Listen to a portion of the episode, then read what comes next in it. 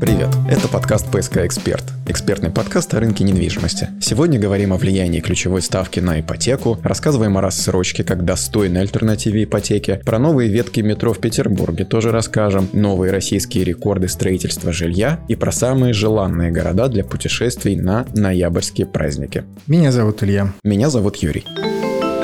Тема недели. На рынке недвижимости наметился новый тренд, о котором мы спешим рассказать вам в нашем подкасте. Речь о росте популярности старой доброй рассрочки, пик активности которой пришелся на 2014-2016 годы. После того, как Центробанк увеличил ключевую ставку до 15%, поднялись и ставки по ипотечным кредитам. И что же делать в таких условиях? Отвечаем – изучить условия по рассрочке, в нашем случае от застройщика. В этом случае часть средств покупатель оплачивает в момент покупки недвижимости, недвижимости, а оставшуюся вносит в виде ежемесячных платежей в течение определенного времени, которое зафиксировано в договоре купли-продажи. Рассрочка – это доступный инструмент и очень простой в оформлении. Например, в группе компании ПСК рассрочка оформляется за один день, и для ее оформления достаточно лишь иметь при себе паспорт. Пожалуй, самый важный момент – это экономия бюджета, ведь в данном случае вы работаете напрямую застройщиком и не платите банку комиссию за выданный кредит. Обычно застройщики разрабатывают сразу несколько вариантов рассрочки на каждый объект, который находится в продаже. Как правило, они отличаются соотношением суммы первого взноса и остатка. На некоторые предложения бывают и скидки. Группа компании ПСК разрабатывает варианты рассрочки как для жилой недвижимости, так и для покупки апартаментов. И об актуальных предложениях по рассрочке рассказывает коммерческий директор группы компании ПСК Сергей Сафронов.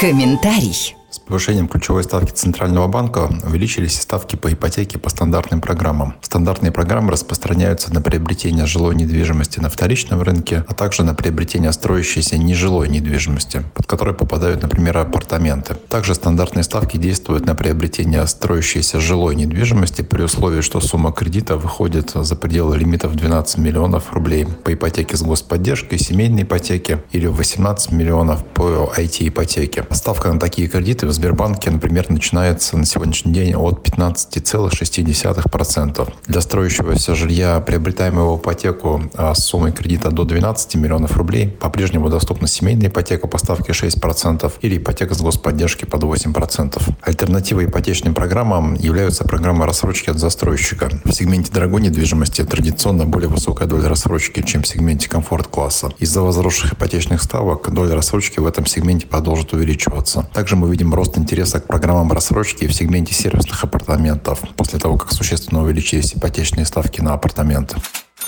Мы предлагаем нашим клиентам рассрочки как с выплатой ежемесячных платежей, так и с отложенным платежом на какой-либо срок или до ввода объекта в эксплуатацию без промежуточных выплат. Например, в проекте «Плюс Пулковский» доступна рассрочка с первым взносом 30% и ежемесячными платежами до конца строительства. Или акционная рассрочка 50 на 50 по цене 100% оплаты. По ней 50% выплачивается при заключении договора, оставшиеся 50% вносятся перед вводом объекта в эксплуатацию одним платежом. На сервисные апартаменты в проекте «Ладожский Ладожский авенир у нас действует достаточно широкая линейка рассрочек. Это рассрочка с отложенным платежом 30 на 70, когда первый взнос составляет 30%, а остаток вносится через полгода с момента заключения договора. Рассрочка 50 на 50, когда первый взнос составляет 50%, а остаток вносится перед вводом объекта в эксплуатацию. А также недавно мы запустили программу с минимальным первым взносом в 599 тысяч рублей. Ежемесячный платеж по такой программе составляет 55 тысяч рублей. Вносится он до сентября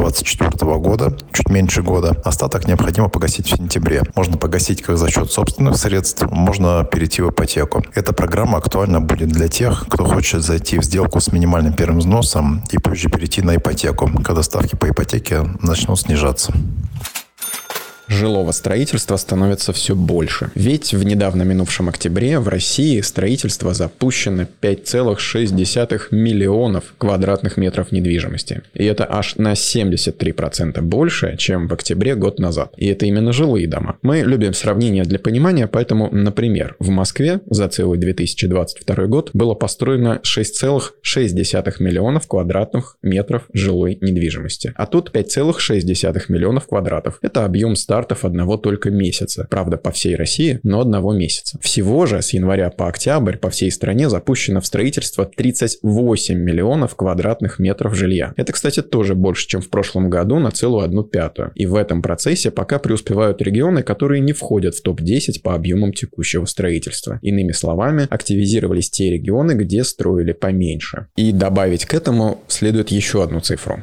А сколько же всего в России строится жилой недвижимости во всех городах и не городах на разных стадиях в данный момент? А строится ее в общей сложности 105,8 миллионов квадратных метров. Опять-таки добавим сравнение для понимания. Такая цифра – это почти треть от объема вообще всего жилищного фонда, что построен за все годы и эксплуатируется сейчас в Москве. В Москве совокупная площадь всего жилья порядка 305 миллионов квадратов. В общем, такими темпами, как сейчас, получается за каждые три года будет отстраиваться по целой Москве, распределенно по России. Чем же такие высокие темпы обусловлены? Об этом говорят аналитики Дома РФ. Их цитирует российская газета, и говорят они следующее. Застройщики запускают новые проекты опережающими темпами, стремясь создать задел по продажам до возможного отключения льготных ипотечных программ в середине следующего года. В результате в октябре впервые зафиксирована ситуация, когда в стране единовременно возводятся более 10 тысяч многоквартирных домов. По нашим оценкам, по оценкам Дома РФ, то бишь, запуски по итогам года могут превысить 45 миллионов квадратных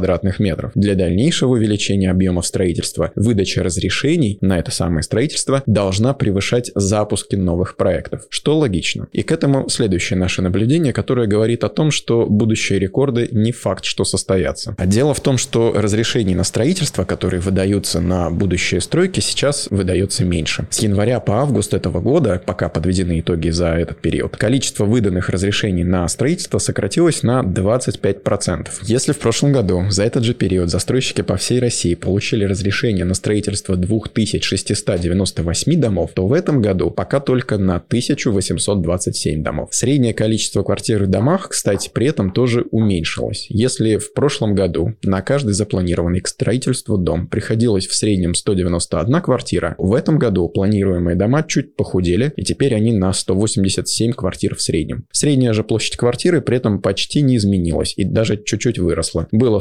48,5 квадратов, стало 48,8 квадратных метров. Но рекорды рекордами, надо сказать и про планы. Правительство Санкт-Петербурга одобрило проект нового генерального плана нашего города. Уделяем внимание тому факту, поскольку принятие самого генплана шло долго и трудно. Более того, Петербург некоторое время вообще жил без генплана, и вот теперь он есть.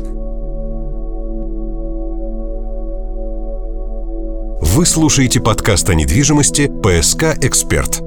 План рассчитан до 2040 года с прогнозом до 2050. Такой вот логичный, но в последнее время несколько непривычный горизонт планирования. До конца года законодательное собрание города должно его утвердить, и город заживет по-новому. Напомним, было собрано более 11 тысяч предложений жителей городов и представителей бизнеса. По словам губернатора Петербурга Александра Беглова, в нашем городе появятся новые центры деловой и общественной жизни. Таки разовьется по плану деловой квартал в районе Лахта-центра, на юге города будут размещены кампусы и технологические долины. Совместно с РЖД планируется активное внедрение электричек в систему внутригородских перевозок, а также строительство высокоскоростной магистрали Москва-Санкт-Петербург, которую вы, наверное, прекрасно знаете. Также в план включена трамвайная линия до аэропорта Пулково и появились новые ветки метро, ведущие в сторону экспофорума и города-спутника Южного. Первая линия начнется от нового спорткомплекса СКА-Арена. Скорее всего, именно тут будет осуществляться пересадка на кольцевую линию метро, тоже предусмотренную в плане. Вторая линия будет стартовать от метро Проспект Ветеранов и через территорию аэропорта Пулково пройдет к станции метро Пулковские высоты, которая расположится в районе жилой застройки к югу от Пулковской обсерватории. Что называется хорошие новости для будущих жителей квартала Плюс Пулковский, который группа компании ПСК возводит на пересечении Пулковского и Волхонского шоссе. Напомню, в его составе 30 пятиэтажных домов, школа со спортивным стадионом и два детских сада с бассейнами. И это не считая огромной огромной территории для отдыха с игровыми площадками и местами для отдыха. Узнавайте подробности о новом жилом квартале плюс Пулковский на сайте группы компании ПСК pskdefisinfo.ru ПСК «Эксперт». Новая транспортная инфраструктура, безусловно, подстегнет и новое жилищное строительство на юге города. Мы рассказывали об этом в нашем подкасте «Санкт-Петербург расширяется на юг». Послушайте его, если пропустили. Главное, чтобы планы и генпланы осуществлялись, чего всем нам и желаем.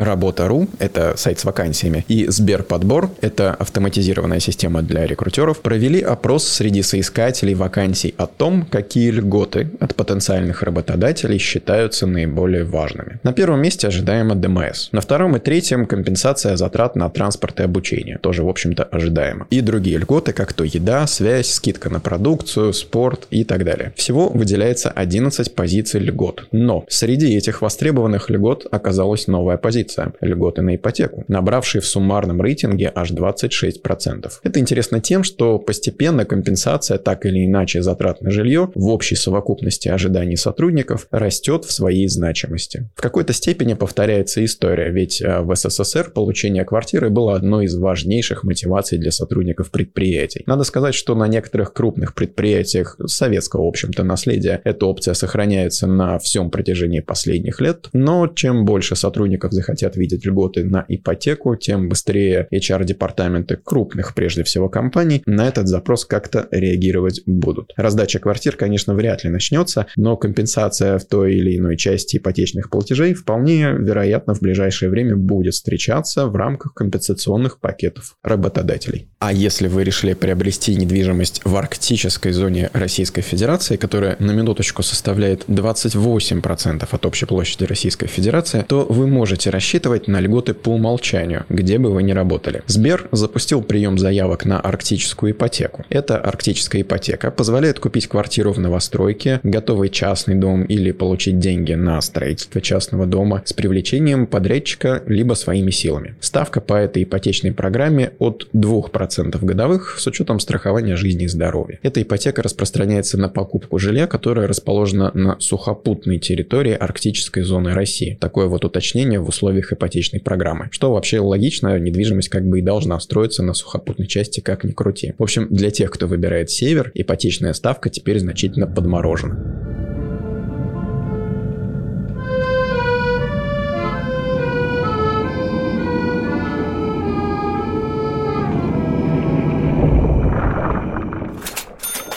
И еще про ипотеку. Напомним, в конце октября Центробанк увеличил ключевую ставку с 13 до 15%. Это произошло вопреки многочисленным прогнозам, которые говорили или о сохранении ее на прежнем уровне, или повышении до 14%. И несмотря на свежий прогноз Сбера, где банк уверен, что в этом году ставку больше не поднимут, банки начали поднимать свои процентные ставки по ипотеке. Первым стал ВТБ, который еще 1 ноября повысил ставку по ипотеке сразу на 2,4% пункта. Минимальная ставка по стандартным программам ипотечным ВТБ увеличилась до 16,4%. За ним свои ставки подняли Альфа-банк, Открытие, Уралсиб и многие другие банки. Сбер подождал до 3 ноября и повысил ставки по своим ипотечным программам на 1,4% пункта, увеличив минимальную ставку до 15,6% годовых. На этом фоне Сбер и ВТБ за последние недели зафиксировали увеличение спроса на ипотеку на 10-13%. Ряд экспертов склонны полагать, что речь идет об ипотеке с господдержкой, другие же считают, что этот всплеск обусловлен ожиданием и дальнейшего повышения ключевой ставки. Как бы то ни было, пророчество Эльвиры Набиулиной о сокращении темпов выдачи ипотеки начинают сбываться. По информации Центробанка со ссылкой на данные Дом РФ, в первые три недели октября выдача льготной ипотеки сократилась на 27% в сравнении с аналогичным показателем прошлого года. Смотрим, наблюдаем и не теряем оптимизма.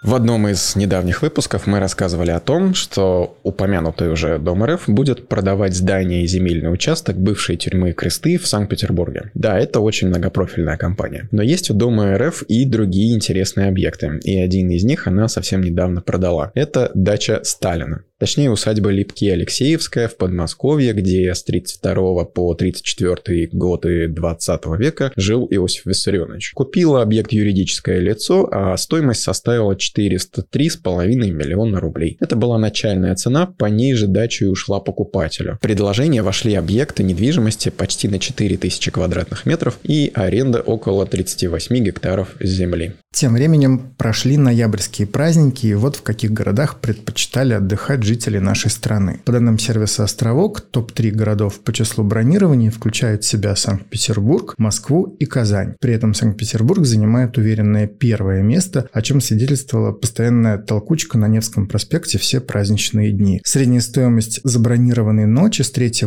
по 7 ноября составила 4400 рублей, что на 16% больше, чем в прошлом году. Кстати, по этому показателю нас обгоняют не только Москва, Казань и Сочи, но и даже Нижний Новгород, Ярославль, Тула и Великий Новгород. Похоже, на следующие ноябрьские праздники петербургские ательеры сократят этот разрыв. По сравнению с прошлым годом, первая десятка городов никак не изменилась, изменились только цены на бронирование. По статистике островка, количество бронирований в апартаментах увеличилось на 20%. Апартаменты находятся на третьем месте по предпочитаемым местам жительства после отелей без звезд и трехзвездочных отелей. То ли еще будет на Новый год, уже сейчас спрос на бронирование новогодних каникул внутри России больше прошлогоднего почти на треть. И это ли не хорошие новости для инвесторов в апарт-отеле «Авенир»?